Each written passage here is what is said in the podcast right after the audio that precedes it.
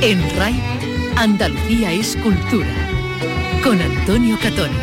Buenas tardes, una noticia triste para abrir este programa. Hoy despedimos al actor gallego y malagueño de corazón, Chete Lera. ¿A quién ha abrazado? A Nico. ¿En qué quedamos? ¿Lo ha echado o lo ha abrazado? Las dos cosas, pero primero lo ha echado que si no me gusta, que si está gordo. Ya, ya, bueno, lo ha echado, pero no lo ha echado. No pasa nada, todo sigue como antes. Aquí lo escuchamos en la película Familia, la primera que hizo con Fernando León de Aranoa, Chetelera fallecido de forma trágica. Vicky Román, buenas tardes. Hola, buenas tardes. Ha muerto a los 72 años después de caer con su vehículo por un desnivel de unos 50 metros cuando circulaba por una carretera del Rincón de la Victoria. Películas como Familia que escuchábamos, O Secreto del Corazón de Moncho Armendáriz, Abre los Ojos de Amenábar o Flores de Otro Mundo de Ciar Boyaín cimentaron su popularidad. Lo vamos a recordar, vamos a hablar también en unos segundos con otro actor que viene a Andalucía, a Sevilla en este caso, a encarnar personajes de Shakespeare. Hablamos de el gran José María Pou. Carlos López, buenas tardes. Buenas tardes. Pou participa en la obra Resuma, Kingdom Reino, una producción de Calixto Vieitio y el Teatro Arriaga de Bilbao con Pou, rodeado de jóvenes talentos vascos que llega López de Vega, un montaje que mezcla teatro y artes plásticas para hablar sobre el poder, la violencia y la destrucción. Por otra parte, llega el Gran Teatro de Córdoba la función que sale mal, que viene con el marchamo de importantes premios a la mejor comedia revelación y ya conocemos los pormenores del Festival de Niebla en Huelva que nos va a traer este verano un tartufo de Molière con Pepe Villuela. Pero es que este fin de semana viene con al menos dos citas musicales increíbles. Esta noche en Interestelar. Hi. I just wanna say hello. I was just taking a walk. que va a arrancar con Rigoberta Bandini, este festival que se celebra en Sevilla, en el Centro Andaluz de Arte Contemporáneo. Y esta noche también Pedro Guerra. Bebes del río, bebes del río. En este caso va a actuar en Fondón en el Festival Murmura de la Alpujarra de Almería. Y más cosas les vamos a contar. La arquitectura japonesa llega al Centro Pompidou de Málaga, que acoge desde hoy una exposición eh, que recorre algunas de las creaciones más interesantes en este ámbito desde 1950. Un recorrido por la modernidad y la tradición de sus edificios. Y hoy San Roque, en el campo de Gibraltar, celebra el 316 aniversario de su fundación, un hecho histórico que se remonta a 1704. Esto y otras más cosas que les vamos a contar en este programa, con la realización de Miguel Alba y la producción de Ray Angosto. Andalucía es cultura, con Antonio Catoni.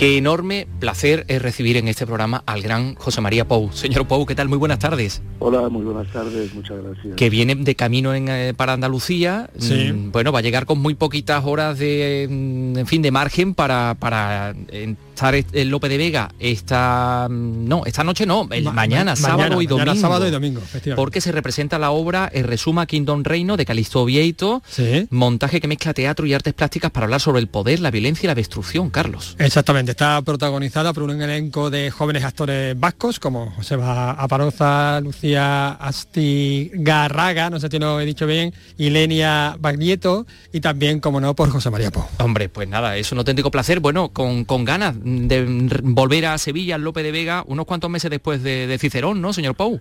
Sí, sí, por supuesto. Y me gustaría simplemente comentar que a esos nombres que ha dicho em, de tu compañero, eh, yo, yo- yo no soy uno de esos jóvenes actores vascos, ya me gustaría a mí ser joven.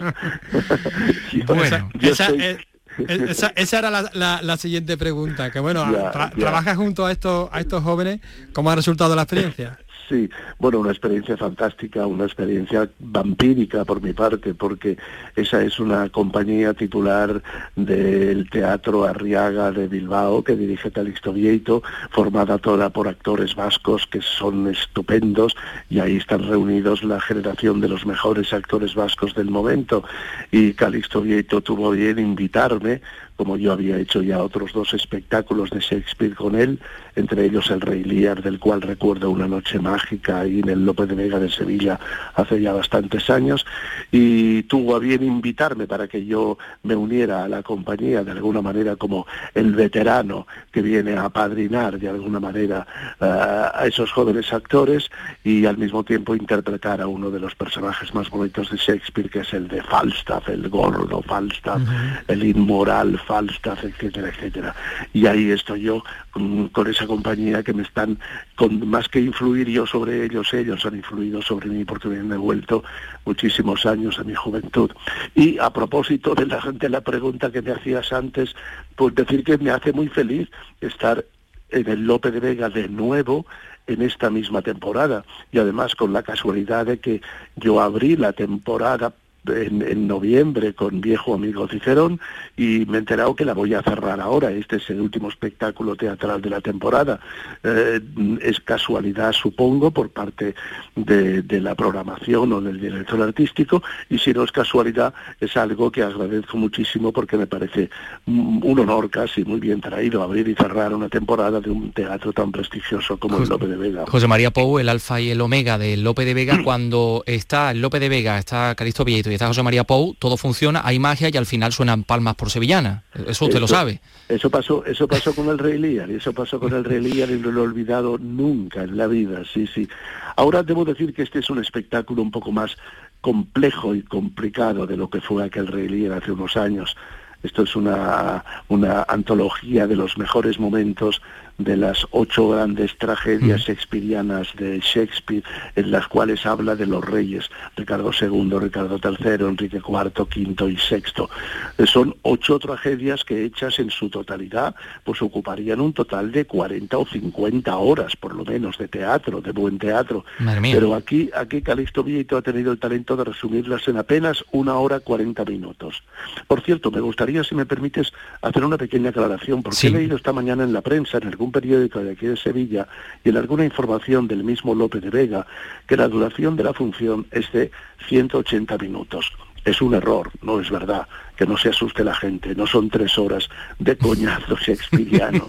El espectáculo dura exactamente una hora cuarenta minutos y no tiene desperdicio ni un fantástico, ni muchísimo menos, porque habla de poder, habla de traición, habla de violencia, pero también en una puesta en escena muy actual, que no se vayan a esperar tampoco, que les vayan a ir a verle al Lope de Vega una cosa así historicista ni nada, no, no, hay, algo muy curioso nada de vestuario al tipo Señor de los Anillos, ni Juego de Tronos, ni nada de eso. Ese es un espectáculo de hoy en día, Shakespeare visto a través de unos actores de hoy en día y sobre todo del talento de Calixto Vieito, que es uno de los más grandes directores europeos. Eh, el escenario es eh, algo así como una, una galería de arte en el cual el público va a ir a ver cómo van desfilando no solamente los mejores momentos de esas obras de Shakespeare, sino también efectos plásticos que responden, que, que, subrayan, que ilustran, como las ilustraciones de un buen libro, ilustran esos fragmentos y siempre desde el punto de vista del arte más moderno, más transgresor, que es el tipo de teatro que se está haciendo en estos momentos en, en toda Europa, más o menos. Es una especie de, instalación artística, todo este escenario que digamos que también se va transformando, como se van transformando los personajes, como se va transformando la obra, ¿no?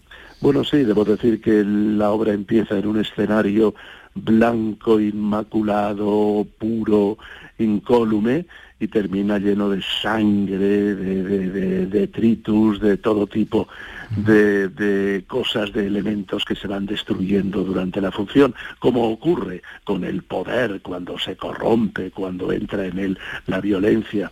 Alguien me comentaba hace poco que, y es verdad que a lo mejor el espectáculo podía haberse titulado algo así como Quítate tú para ponerme yo, porque lo que cuenta el espectáculo es como todos esos reyes de esa época, de la casa de York y de la casa de Lancaster, eh, se mataban unos a otros para ocupar el poder. Algunos mataban a, los anteriores por propia mano y otros por encargo de terceros y demás. Eh, o, sea que, lo que de lo que habla la función es de la sucesión del poder y de cómo la ambición puede llegar a extremos tan terribles entonces como ahora, por supuesto. Ricardo II, Enrique IV, Enrique V, Enrique VI, Ricardo III, si Shakespeare escribiera, estuviera ahora, no sé, igual Juan Carlos I, ¿cree usted que le, le inspiraría? Pues no lo sé, no lo sé, fíjate lo que te digo, porque con todos mis respetos hacia todas las personas, pero esos reyes, Ricardo II, Enrique IV, Enrique V, en aquella época, en aquella época del Renacimiento y demás, pues eh, necesitaban, necesitaban de mucho más valor, y de mucha más valentía y de mucho más compromiso personal. Necesitaban coger la espada e ir a lidiar directamente al campo de batalla si era necesario y caerse del caballo y volver a montarse en él y cubrirse de, sangre y, luchando al lado de, de sus compañeros, de sus ciudadanos. Los de ahora no sé si serían capaces de eso, no lo creo. Actúan de otra manera.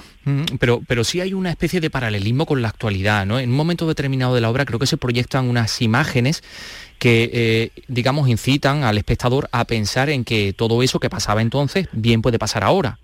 Sí, sí, hay, una, hay un efecto plástico eh, muy bonito que, se repite a lo largo de toda la función. La función empieza realmente en una gran, con una gran pantalla que ocupa el escenario, en el que se proyecta el inicio, justo el inicio, de uno de los partidos de fútbol. Por cierto, los aficionados al fútbol también pueden ir porque van a disfrutar con el fútbol eh, de, de, un partido de la final de la Copa del Mundo de 1966, en el que se enfrentaron Inglaterra y Alemania y donde ganó Inglaterra. Eh, se dice que haciendo tongo y con una serie de irregularidades. Pero bueno, ese, la, función empieza al mismo tiempo que el partido y la función termina al mismo tiempo que el partido. No digo que el partido esté durante toda la función en escena, porque sería quizá mareante para el público, pero sí va apareciendo el desarrollo del partido en determinados momentos. Y en ese partido en la estuvo presente en el palco de honor la reina Isabel en 1966, mucho más joven por supuesto y en mejor estado de lo que se encuentra ahora.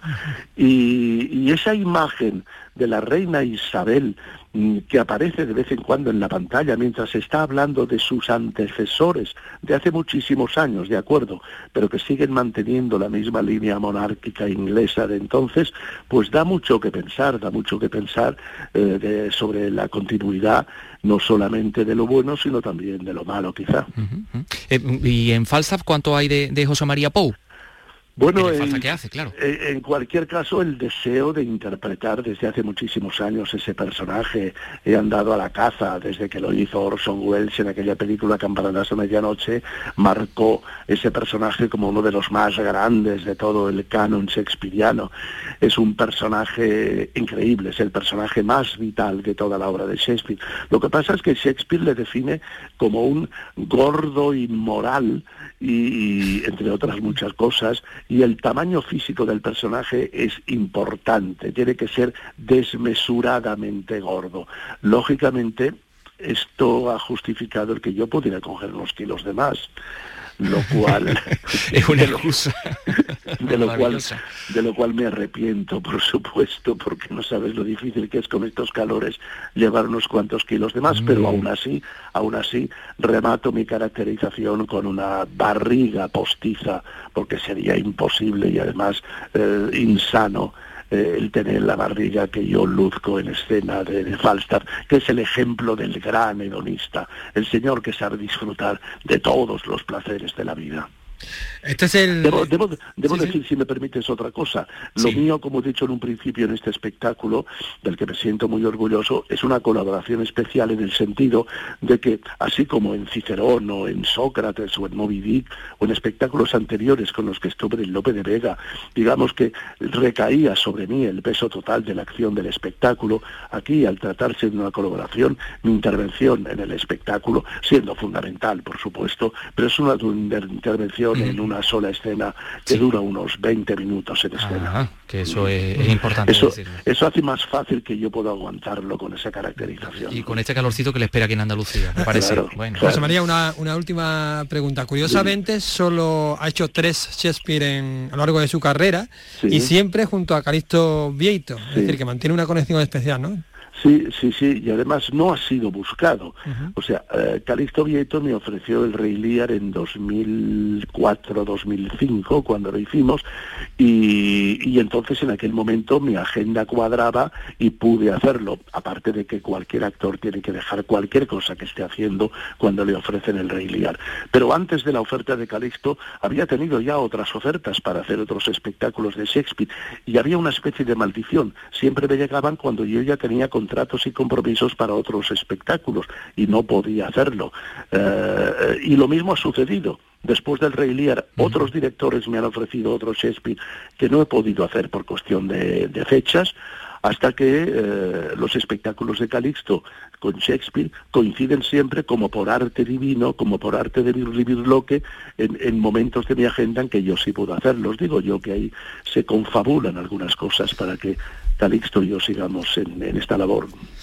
José María Pou, grande, grandísimo, mucho más que Falstaff, vamos, por, por Dios. Eh, el hombre que dicen si hubiera tenido que firmar un contrato para hacer a lo largo de su vida únicamente Shakespeare, lo hubiera firmado. Va a estar mañana sábado y el domingo en el Lope de Vega, el Resuma Kingdom Reino y va a ser un auténtico gustazo poder disfrutar de, de, su trabajo y de sus compañeros, jóvenes compañeros, tan joven como usted. Sí. José María Pou, buen viaje de camino a esta su tierra que le esperamos aquí con los brazos abiertos. Muchas gracias, ahí voy para el calor. Prepárese, un abrazo enorme. Un abrazo, un abrazo. Gracias. En RAI, Andalucía es cultura.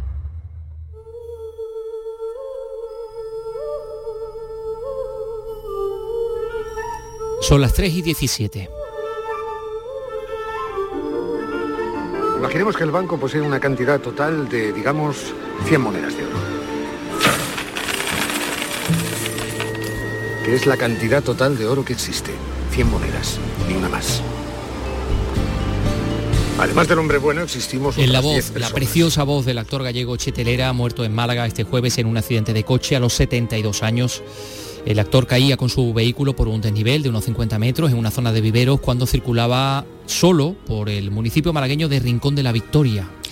Bueno, pues con su inconfundible barba y melena y esa voz también tan reconocible con la que le oíamos explicando ahí cómo funciona la economía, aquel concursante que encarnaba a Leonardo Sbaragli en esa película de Rodrigo Cortés, el actor gallego de Pontevedra se dio a conocer a, a mediados de los 90 en La Ardilla Roja de Julio Meden, pero sobre todo en familia. Era la primera película del entonces desconocido Fernando León de Aranoa, premiado por ella con su primer Goya, y donde el actor daba vida a Ventura, el jefe de aquella compañía de actores contratada para hacer de familia de un hombre solitario el día de su cumpleaños. ¿A quién ha abrazado? A Nico. ¿En qué quedamos? ¿Lo ha echado o lo ha abrazado? Las dos cosas, pero primero lo ha echado.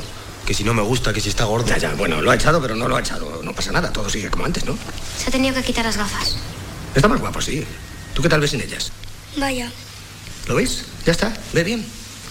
Bueno, y con la malagueña Amparo Muñoz también, sí. entre otros, eh, eh, en el elenco. Bueno, Secretos del Corazón de Moncho Armendáriz, Abre los Ojos de, de Amenábar o Barrio, también de nuevo con Fernando León, cimentaron la popularidad de Chetelera en los años siguientes, cerrando la década de los 90 con aquellas Flores de Otro Mundo de Cierboyaín, en la que encarnaba al organizador de aquella caravana que, como las de Plan, buscaba sí, sí, emparejar. La caravana de mujeres. Claro, la caravana de mujeres, la caravana de Plan, que buscaba emparejar a los hombres solteros de, de un pueblo con todas aquellas eh, recién llegadas, ¿no? Gracias, muchas gracias. Como miembro de la organización de la fiesta, brevemente explicar aquí que después de tomar un pisco labis va a haber baile en la plaza, con orquesta y todo. Bueno, y ahora, ahora os dejo con el alcalde. Era el alcalde, bueno, les daba también la bienvenida a todas esas mujeres, sí, entre caribeñas, ellas, claro, la algunas ellas, ¿no? venían caribeñas, pero Chetelera se emparejaba con, con, la que sería la protagonista luego de Patria, de la serie Patria, ¿no? Ah, la sí, sí, sí, muchos sí, problemas con, porque ¿cómo ya se llama? Elena Irureta. Irureta. exactamente. Sí, sí, sí, sí. Que ya, bueno, tenía su vida eh, en el norte con, con, su hijo, pero y no quería irse al pueblo y él no quería salir del pueblo de ninguna manera. Sí, bueno, Chetelera que ganó el premio al mejor actor del Festival de Málaga en 2002 por el junto con el resto del reparto de la película Smoking Room, solía referirse a, refugiarse en la, en la charquía malagueña, precisamente en Macharabiaya, para, para descansar o para preparar sus papeles. En los últimos años estaba trabajando más eh, en televisión, alejado del cine desde el año 2012, cuando intervino en Todo es Silencio, la película de, José Luis Cuerda. Hmm. Pues fíjate, eh, el artista malagueño Aurelio Díaz, escenógrafo, uno de los mejores amigos de, de Chetelera, nos ha hecho una semblanza suya, ¿no? Eh, José Valero, nuestro compañero de Málaga, ha hablado con él. Cuéntenos un poco cómo ha sucedido, cómo están en este momento amigos, cuéntenos un poco la semblanza de él también. Bueno, sí, yo era, bueno, éramos un poco como hermanos. Mucho tiempo, trabajamos juntos en teatro, yo como escenógrafo, él como gran actor que era. Y bueno, él llevaba viviendo aquí ya un tiempo, siempre venía a casa y bueno, y preparaba los textos y muchas de las cosas las preparaba aquí. Y no tengo mucho ánimo en estos momentos, pero bueno, ya su familia ha llegado de Madrid, los que viven en Madrid, porque es de, procedencia gallega, y, bueno, su mujer y, la familia de su mujer también están aquí en estos momentos. Él era una cara muy conocida de la cinematografía de la televisión española, con, con películas tan emblemáticas como La Ardilla Roja, ¿no? Pues sí, pues sí, él era muy famoso y sobre todo como gran actor de teatro que era. Era un, un, actor extraordinario. Había hecho, había trabajado en el Teatro Nacional, había trabajado en el María Guerrero, había trabajado en un montón de compañías. Después de iniciar su andadura con Espacio Cero, que es donde nos conocimos hace cerca de 40 años.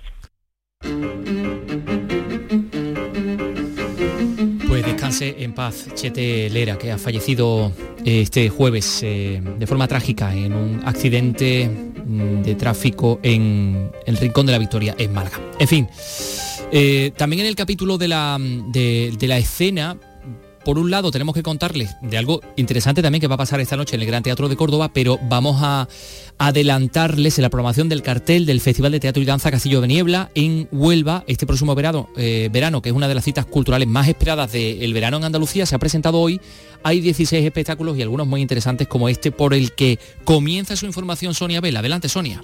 Con el Tartufo de Molière, interpretado por Pepe Villuela, subirá el telón del festival el próximo 16 de julio. Le seguirán una representación de la ópera Carmen con la Compañía Nacional de Danza y El Mío Cid, en una versión dirigida y llevada al escenario por el actor onubense José Luis Gómez. Grado a ti, Señor, Padre que estás en alto. Esto me han vuelto, míos enemigos malos entre los espectáculos que también se podrán ver este verano en Niebla está El Maleficio de la Mariposa con el Ballet Flamenco de Andalucía. Clausurará el 20 de agosto la edición número 37 del festival El Avaro de Molière, interpretado por la compañía Atalaya. El escenario de todas las representaciones es uno de los patios del Castillo de los Guzmanes, una impresionante fortificación medieval declarada bien de interés cultural. Bueno, pues un lugar extraordinario para ver eh, y para disfrutar del teatro, como el Gran Teatro Córdoba, que como decíamos, esta noche nos trae la función que sale mal. Es una adaptación de una comedia de Broadway que pretende hacer reír al espectador, no solo lo pretende, sino que además lo consigue, como nos cuenta José Antonio Luque. Córdoba, adelante.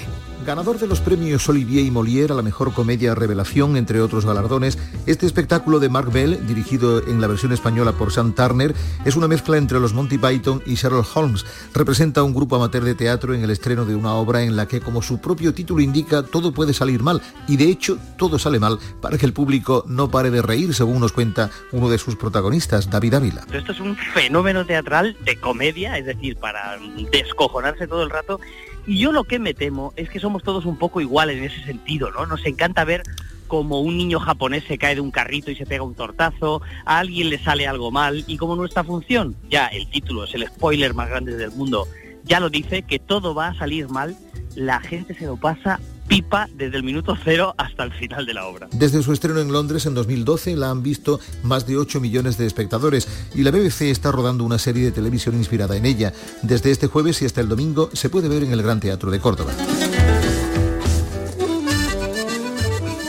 Andalucía es cultura con Antonio Catoni. En la revista de RAI tienes el repaso a la actualidad del día, música, la última hora de la jornada, conexiones en directo. El gran programa informativo de las tardes de RAI es La Revista de RAI, de lunes a viernes desde las 5 de la tarde con Beatriz Rodríguez. RAI, Radio Andalucía Información. En el apartado de música, dos citas importantes hoy. Bueno, al menos dos citas importantes, el Festival Murmura, la Alpujarra de Almería e Interestelar en Sevilla, pero permítannos que comencemos recordando a Vangelis.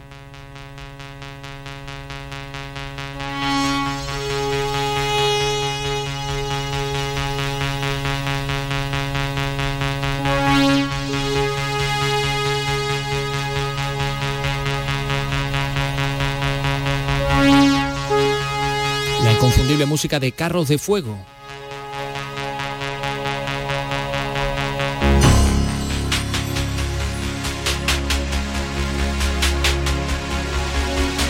grabada en la memoria cinéfila eh, y hasta deportiva de, todos los ciudadanos del mundo, con este sintetizador que marcaba los pasos. ¿sí, sí.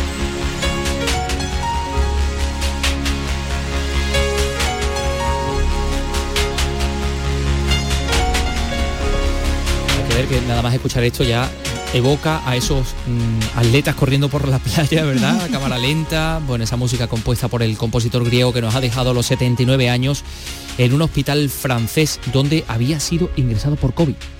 Bueno, poco más ha trascendido ¿no? sobre las causas exactas de la muerte, pero sí que eh, había ingresado porque se había visto afectado ¿no? por, por, por COVID. Evangelos Odiseas Papatanasiu, Vangelis, de formación principalmente autodidacta, que empezó a firmar sus primeras partituras para películas griegas hasta que en el año 1968, tras el golpe de Estado en Grecia, se instala en París, que es donde formó a los teclados aquella banda de rock progresivo inolvidable Aphrodite Chill junto a su primo, el cantante de Mis Rusos, con el que tanto parecido guardaba, ¿no? Se parecían también sí, incluso sí, sí. físicamente, ¿no? Con el pelo largo, las barbas, corpulentos. Bueno, ahí estaba ya en ese, en ese grupo, ¿no? Eh, de rock de los 60, el sello del músico, pionero en la música electrónica y en ese uso de los sintetizadores como aquel Yamaha S80 que, que, se gastaba, una instrumentación que brilló en sus primeros discos ya con temas como los que se usarían en la serie Cosmos, en esos programas divulgativos sobre el universo de Carl Sagan.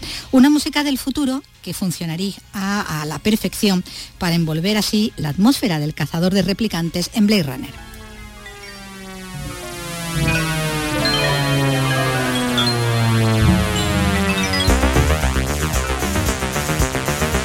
Otra banda sonora sin duda inolvidable, ¿no? Esta que, que sirve sí. para la película de Ridley Scott, eh, una de las más reconocibles del músico griego, junto a la que había realizado un año antes, en 1981, como decíamos, para Carros de Fuego, y con la que ganó además el Oscar.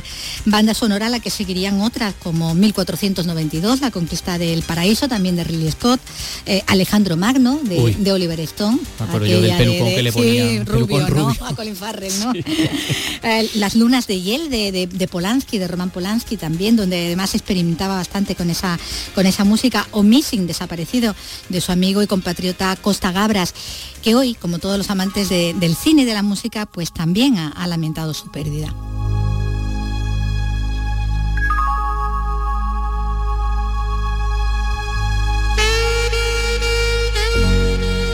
Tema de amor de Blade Runner también. Sí, sí, sí. Esto es una auténtica maravilla, ¿eh? Ahí ya con saxos, un saxo sí. triste, ya ahí sí. no hay tanta electrónica.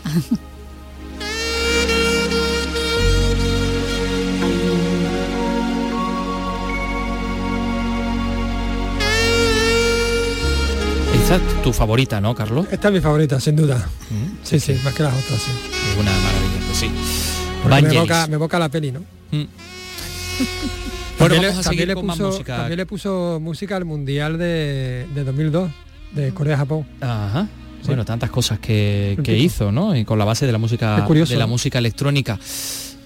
Que música electrónica también vamos a escuchar bueno, y, mucha, y mucha a partir de hoy mismo en Interestelar. Desde el primer momento en que te vi, supe que tú ibas a ser para mí. Muy buenos días, te propongo un plan. Soy impulsiva, pero me. Dice Rigoberta Bandini en una canción de un spot de cerveza, creo, ¿no? A ver qué Creo pasa. que sí, ¿no? creo que sí. Vamos a escucharla. Quizá no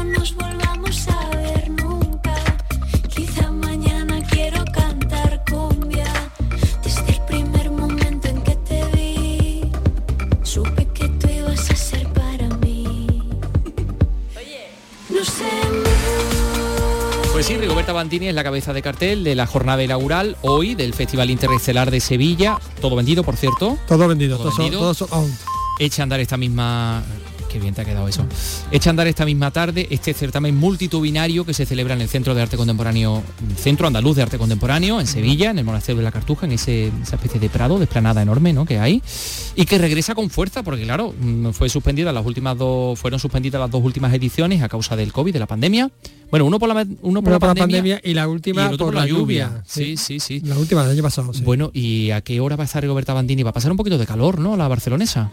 Bueno, el festival comienza a, la- a las 6 de la tarde, pero ella no va a actuar a esa hora, Ah, bien. actuará a partir de las 10 y media. Además de ellas, Siloé, Muerdo, Lala Love You, Ginebras, Tigre y Diamante, Morning Driver, Irene Garri, a mí me gusta mucho Irene Garri, Ouyea, Izal y La Moda. Mañana sábado, pues será el turno de Nati Peluso.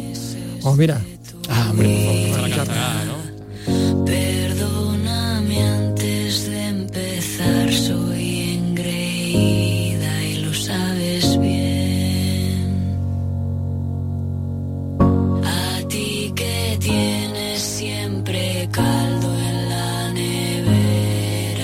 O que esta la va a cantar sí o sí. Esta la va a cantar, sí, sí, vamos. Eh, Está cantado, nunca evidentemente, dicho, ¿no? evidentemente. Oye, por cierto, va a haber una... La, eh, ¿Va a estar Asunción? La fundación musical del, de Julián de Julián Villagrán. Villagrán, del del actor, sí, sí, sevillano. sí. Y Zahara, y Califato, nuestros Califato 3x4, y Miss Cafeína, y Chili Chicos, y por supuesto, como hemos dicho antes, Nati, Nati Peluso.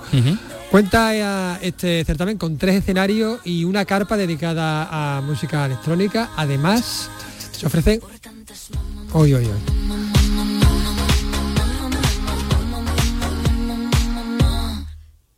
Todas las mamás. Perdona, es que te he cortado porque queríamos escuchar todo lo de mamá. Está- es que estás bailando. Sí, sí, sí. Conócelo. Es que no, no entiendo porque No hay de Eurovisión. no, no, no voy a poder yo bailar en este pro- en este programa.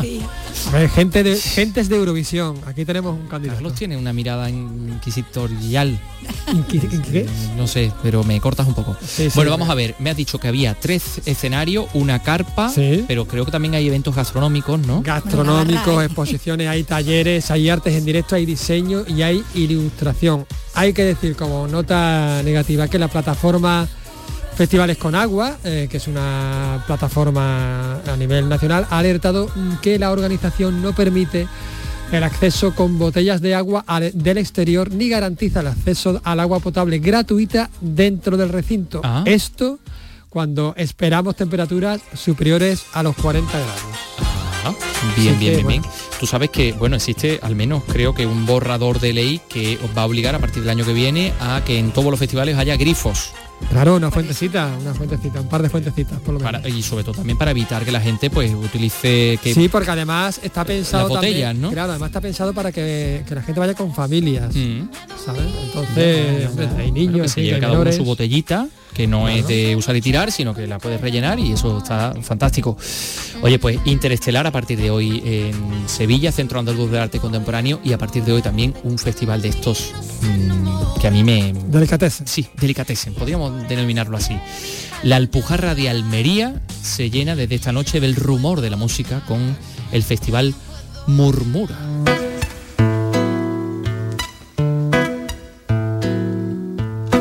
Ahí va a estar Pedro Guerra, por ejemplo. De niño bailaban canciones del moro. El baile venía de adentro y así se inventaba lo Y muchos otros artistas, por ejemplo María Pelae, que, que aquí el teclado a veces nos causa algunos problemas y aquí leo yo María Pelea, no, María Pelae, que va a estar entre los artistas que participan en los conciertos repartidos en varios pueblos de la comarca que vosotros la conocéis, la Alpujarra Sí, sí, de sí. Almería, que es maravillosa. Imagínate encima con música y en esto, en estas María, localizaciones. María pelea contra el aburrimiento.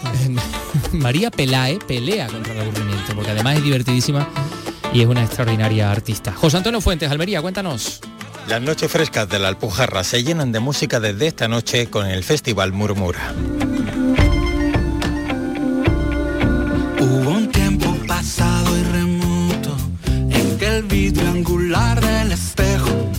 Pedro Guerra actúa esta misma noche en Fondón junto a otros artistas como Alba Molina o Valeria Castro. Pudiera saber la verdad y no dejar que me cale. Mañana en Laujar llega el troneo de María Pelay junto con otras actuaciones como la del cantaor Israel Fernández con la guitarra de Rubén Lara. Más de 50 actividades y conciertos se han programado para este fin de semana en varios pueblos de la Alpujarra almeriense para dinamizar su vida cultural y económica. Podría adelantarme al final de tu chiste, poner tu puente en obra, sentirme impasible. Conseguiría brotarme y ser firme a mi voluntad. Si yo pudiera saber la verdad, si yo pudiera saber la verdad, me arriesgaría a sentir el tormento de verte mirar. Porque ya no sé, ya no sé, ya no puedo fiarme.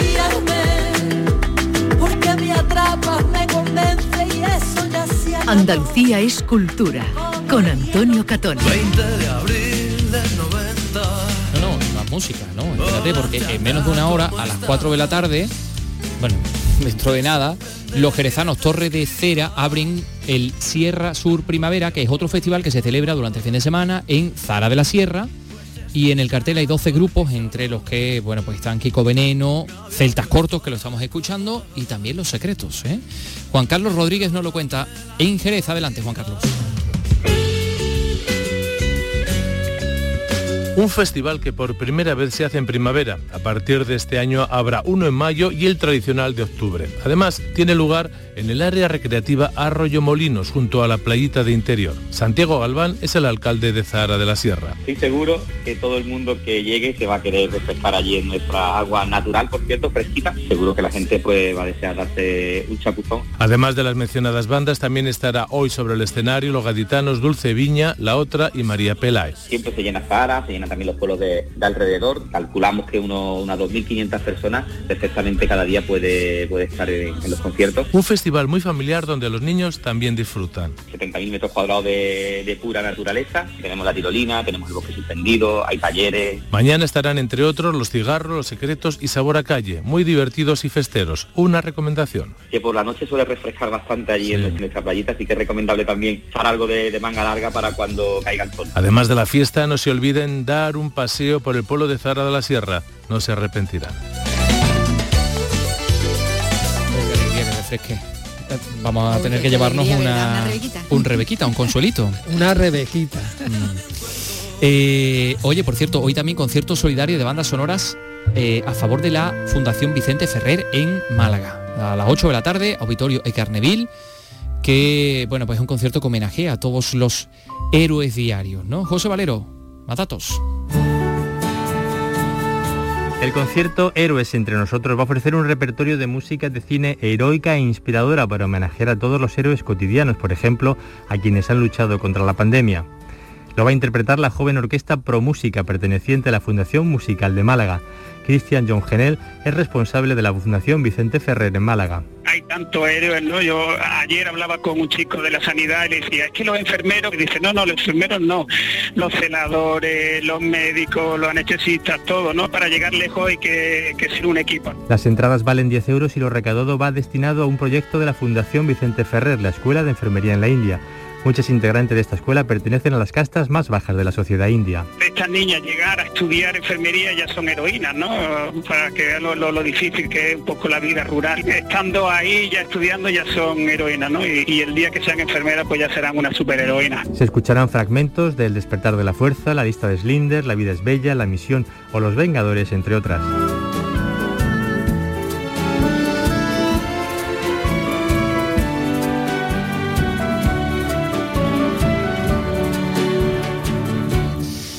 Bueno, dentro de un nada, de unos segundos vamos a hablar con Jesús Barroso, compañero nuestro, alma mater del grupo de folk Andaraje, mm, muy, muy, muy de Jaén y muy de Jodar. eh, y vamos a estar con él porque hay una actividad en el día de mañana, una exposición. Pero antes les vamos a hablar de otra exposición que va a tener lugar o que ya se puede visitar en el Centro Pompidou de Málaga, exposición temporal dedicada a la arquitectura japonesa. Un recorrido desde 1950 hasta nuestros días, un recorrido por la modernidad y por la tradición también. María Ibáñez, cuéntanos. La exposición acoge proyectos de una treintena de arquitectos japoneses con documentos originales, maquetas y dibujos, así como también una selección de objetos de diseño de la colección del Centro Pompidou acompañados de fotografías. Arquitectos históricos como Kensho Tange, Kisho Kurokawa, Arata Isozaki o más contemporáneos como Toyo Ito o Ken Gokuma bastan para evocar el renombre internacional de los arquitectos japoneses en la actualidad. La muestra, comisariada por Iki Yoshikawa, ofrece una visión amplia de los temas explorados por los arquitectos japoneses a lo largo de los últimos 70 años. Por primera vez en España, esta retrospectiva permite captar la riqueza y diversidad de la arquitectura, el diseño y el urbanismo japonés. Podrá visitarse hasta el próximo 19 de septiembre.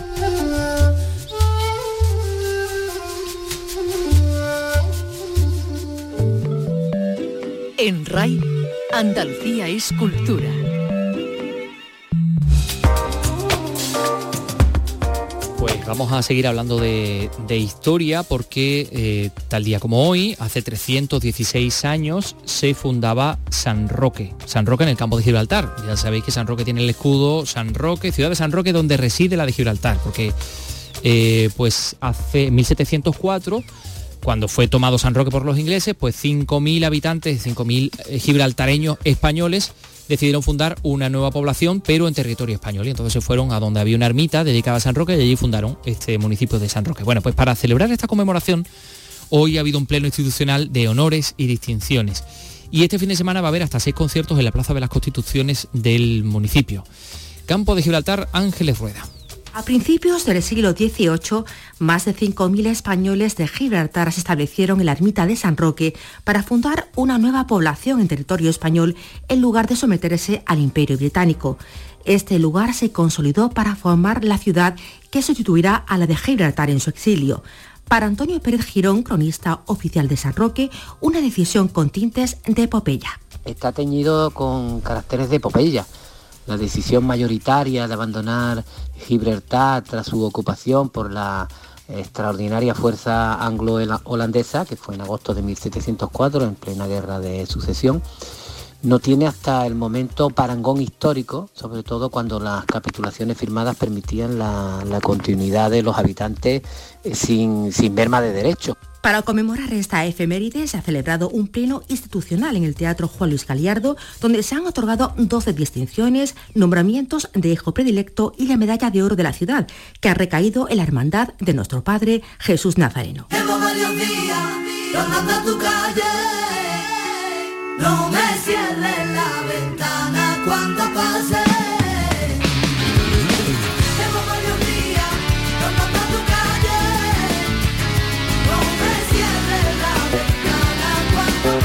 El cantador gavitano David Palomar. Me pide que me olvide de mis ansias, de mi cama, obligando al corazón, llevando al límite la esperanza.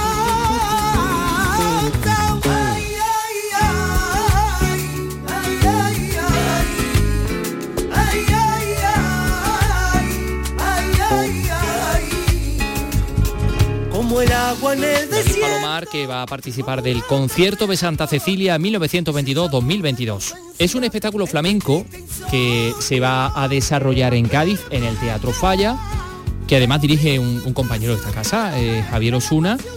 Bueno, pues eh, Salud Botaro asistido a esa presentación y nos va a contar todos los eh, pormenores y todos los detalles. Adelante, Salud.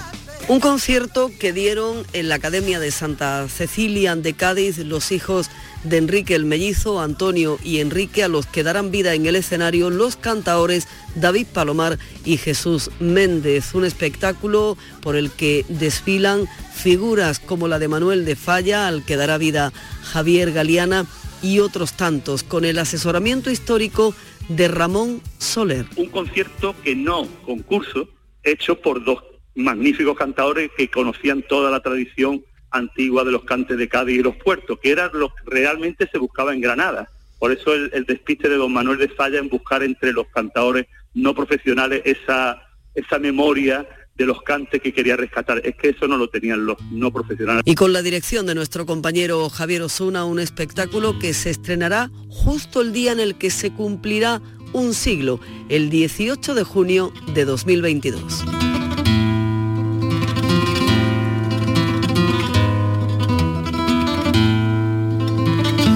Concierto de Santa Cecilia 1922-2022 que se va a estrenar el 18 de junio, como ustedes acaban de escuchar. Bueno, el 13 de junio ya sabéis qué día es, ¿no? Querido Carlos, querida Vicky. del fandango. Bien, sí. Pensaba que ibas a decir que era mi- el día de mi santo, pero el 13 de lo junio. dijiste, tú lo recordaste el otro día. Yo es que os pretendía pillar, pero Carlos ha estado hábil. Sí, el día 13 de junio es el día del fandango. Y esto se va a celebrar en Cabeza Rubia, en Huelva, que va a coger ese año esos actos conmemorativos que nos va a desgranar Sonia Vela. Adelante.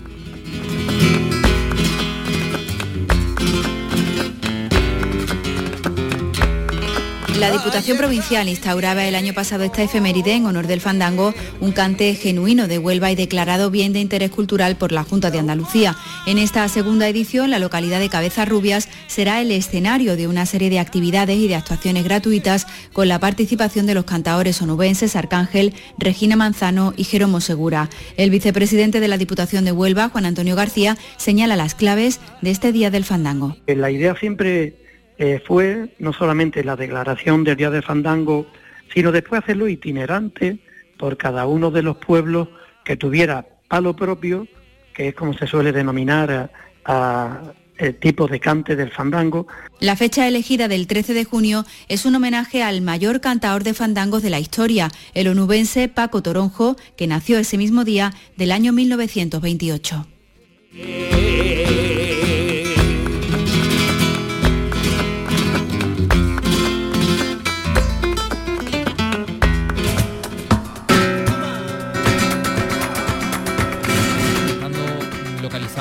Barroso. Bueno, le vamos a pedir a todos nuestros oyentes de Sierra Mágina y en concreto de Jodar Que si lo han visto, que vayan a por él y que le digan que lo estamos llamando, que no podemos hablar con Jesús Barroso. ¿Dónde está? Estará a lo mejor metido en una de las... Los teléfonos porque estarán tocando. O a lo mejor está echando una siesta, no sé. No, no, más bien tocando, haciendo No, pruebas de sonido. Yo creo que estará haciendo pruebas de sonido, no salta el contestador, no tendrá cobertura. Bueno, en fin, en cualquier caso vamos a decir que mañana en Jodar, y por eso queremos hablar con él, se inaugura la exposición 50 años de Andaraje y la cita folk 1972-2022, que va a ser eh, a las 8 de la tarde, mañana, sala de exposiciones de la Casa de Juventud de Jodar, en la que se va a mostrar una selección de imágenes de la trayectoria del grupo folk de, Andaraje, que, nos gusta mucho porque además han recogido todas las canciones y los cantos populares y bueno, discografía, galardones, reconocimientos, el folk en el siglo XXI, que va a haber después una, una mesa redonda donde van a participar un montón de gente y este aquí que nuestros oyentes de Jodar han podido localizar a Jesús Barroso, que lo tenemos ahora mismo aquí. Jesús Barroso, buenas tardes. ¿Dónde, dónde te metes? A ver, Jesús, muy buenas tardes. Sí, buena. ¿Dónde estabas escondido? Mira, Ay, si es que no, No, hay oye. casi cobertura. A ver, a ver ahora. Jesús. Ay, lo tenemos complicado. Bueno, quede constancia en cualquier caso. la cobertura, porque yo oía muy bien. Ahí, ahí. Ahora parece que sí. Me había cedido a la puerta, ¿eh? Vea, salte, salte a la puerta. Bueno, escúchame, que en la exposición hay, hay de todo, como se suele decir, ¿no? Tenéis ahí Hombre. galardones, discografías, reconocimientos, imágenes. Sí, Se te puede ver con pelo incluso. Seguro, seguro. ¿Me escucha ahora? Sí, sí, estupendamente, Jesús. Estupendo, vale, vale, vale. Cuéntanos. Sí, sí, con, con- ahí con pelo y señales, como tú dices. Hombre, la exposición, nosotros queríamos que, que fuera un poco pues testimonio de estos 50 años. Lo que pasa es que eso es muy complicado porque eh, 50 años no se pueden resumir en unos paneles eh, que de alguna manera eh, cuenten un poco la, nuestra historia. Pero sin embargo, yo esta mañana la he estado viendo cuando se terminaba de instalar. A mí me parecía que está muy bien representado nuestra historia, aunque sea en, en hitos muy concretos, porque sería imposible, por ejemplo, un, 50 citas con la música folk, 50 carteles. pues hay 30, porque sería imposible poner los 50. Claro. Quiero decir que la oferta es tan grande que es imposible ponerla todo. Sin embargo, hay una representación yo creo que muy interesante y muy importante para que, que puedan celebrar estos 50 años de cita con la música folk y de la historia del grupo Andaraje.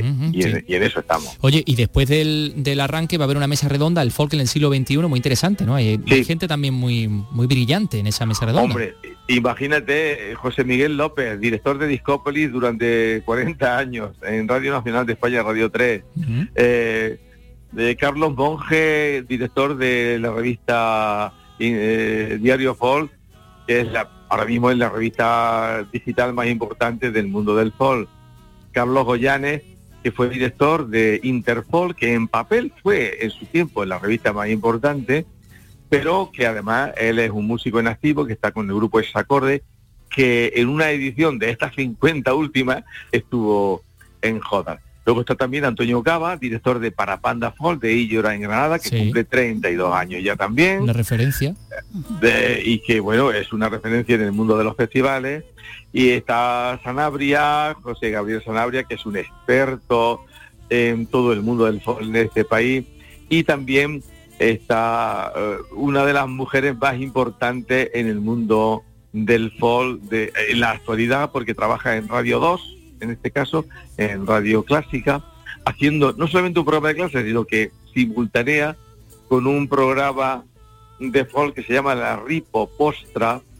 Y, y que bueno, me recuerda un poco a mí mismo, aunque sea mirarme al ombligo. Yo hacía un programa en Radio en Canal Sur que se llamaba Los Clásicos Andaluces y hacía un programa que se llamaba la, las músicas del mundo que estaba dedicado al folk. O sea, nada nuevo bajo el sol, pero seguimos insistiendo en el interés por la música de Larguísima vida para Andaraje y para, y para el folk. Gracias por vuestro trabajo, por recoger toda nuestra tradición y por seguir enriqueciéndola. Jesús Barroso, un abrazo enorme. Un abrazo muy fuerte para vosotros y gracias por interesaros por estos temas. Y vete por la sombra, que hace mucho calor en Magina Sí, también. mucho calor. Gracias. Hasta luego.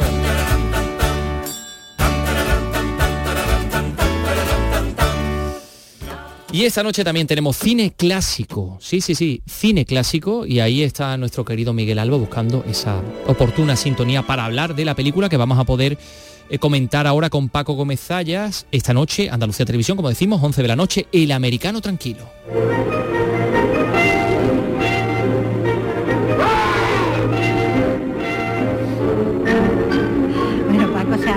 Ha sobresaltado y todo. Hemos Hola, ¿qué empezado tal? con un grito de guerra. Con un grito, porque mira, el otro día empezaba la película, la del martes creo que era, con, eh, con un cuerpo que aparecía flotando en el Es mar, verdad. ¿no? En Punta Umbría, y aquí empieza con un cuerpo flotando en el río en Indochina, ¿no?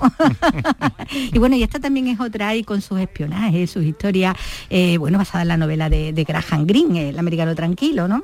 Sí, bueno, eh, bu- buenas tardes a Hola, todo sí, esto. sí, te decía hola antes.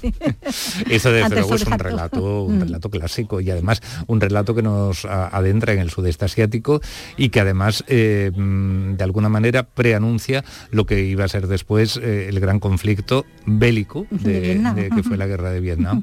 Esto todavía se llamaba esta zona la Indochina francesa, Sí. todavía los franceses no se acababan de ir de ahí, de modo que eh, los personajes principales no son propiamente los, los digamos, habitantes, los que han nacido allí en, en el país este, en, en lo que después conocemos como Vietnam, sino que son un francés, lo interpreta Claude Dauphin, y sobre todo un americano y un inglés. sí.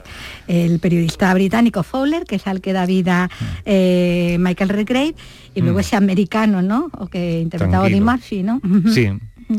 Sí, eh, bueno, has, has recordado que, que la novela, eh, o sea, que la película está basada en una novela de Graham Greene, quien por cierto se enfadó muchísimo. Con la adaptación, ¿no le gustó? No, mm, lo- no le gustó porque además vino, mm, yo, yo creo que lo que no le gustó es que Mankiewicz, el director, hizo eh, puso el punto sobre la i de, de un sobre la i de, de un eh, elemento quizá no demasiado sólido de, la relato. novela. Otra cosa es que lo que él quisiera hacer en cine era tan complicado que realmente el propio Mankiewicz dice que muy bien no le salió aquello, Eh, porque realmente a lo que parece yo no he leído la novela, en este enfrentamiento entre inglés y, americano, El, americano es demasiado una pieza.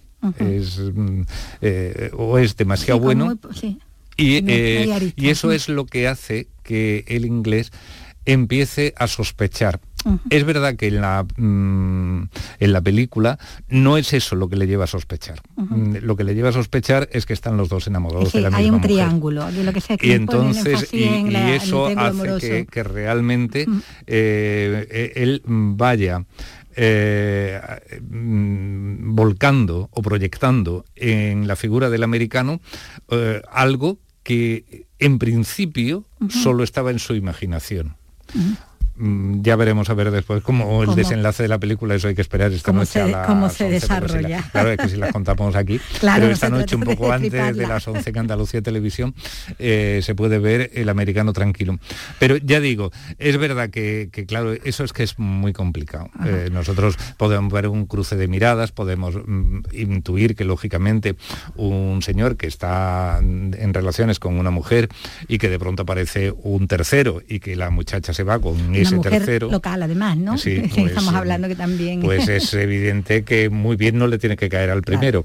Ahora ya, mm, ya e, esa proyección ¿no? que hacía él de, mm, imaginar ahí una cantidad de cosas mm, que posiblemente tuvieran algo que ver con la realidad, ¿no? De que era capaz de hacer el americano este tan tranquilo. Tan tranquilo, tan aparentemente, acuérdate del agua, tranquila, ¿no? Porque pues, la verdad es que Puede que no sea redonda, puede que no sea exactamente fiel al texto de Graham Greene, pero como suele pasar con el cine de Mankiewicz, es interesantísima. Y el tratamiento de los personajes es muy bueno.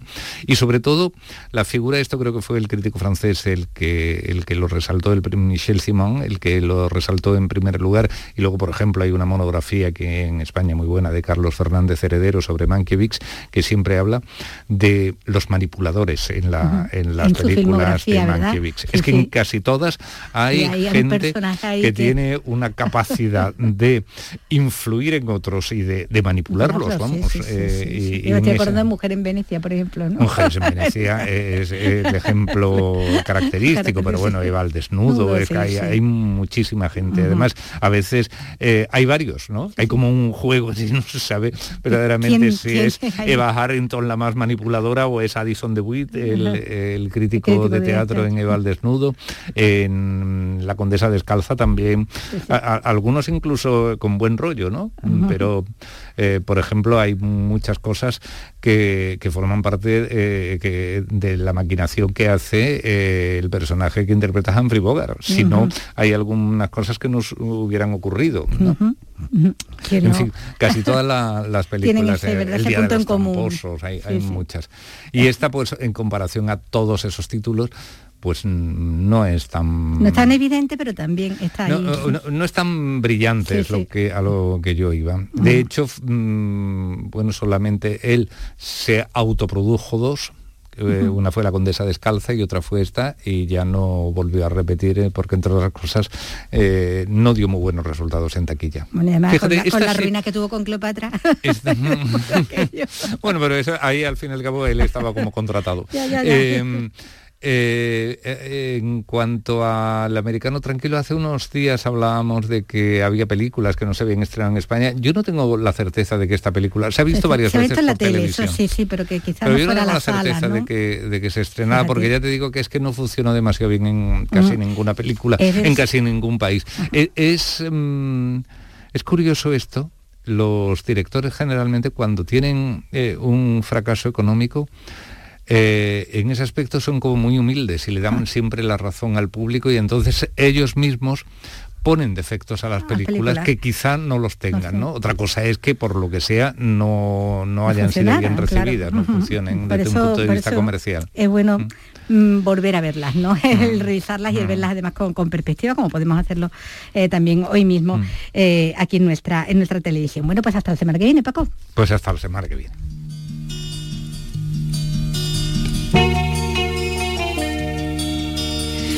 Hace dos años y un día que vivo sin él. Hace dos años y un día que no lo he vuelto a ver. Pues ahora que Paco Gómez ha pegado la vuelta, se nos ha ido, esperamos que no nos olvide, vamos a, a, recordar a Pimpinela porque esta canción, Olvídame y pega la vuelta, cumple hoy 40 añitos. Se estrenaba tal día como hoy, o salía, se publicaba tal día como hoy en Argentina en 1982. Bueno, pues con ella les dejamos Buen fin de semana a todos. Vicky, Carlos, Igualmente. adiós. Hasta luego. ¿Por qué? Porque ahora soy yo la que quiere estar sin ti. Por eso vete, olvida mi nombre, mi cara, mi casa y pega la vuelta. Jamás te pude comprender. Vete, olvida mis ojos, mis manos, mis labios que no te desean. Estás mintiendo, ya lo sé. Vete, olvida que existo, que me conociste y no te sorprenda.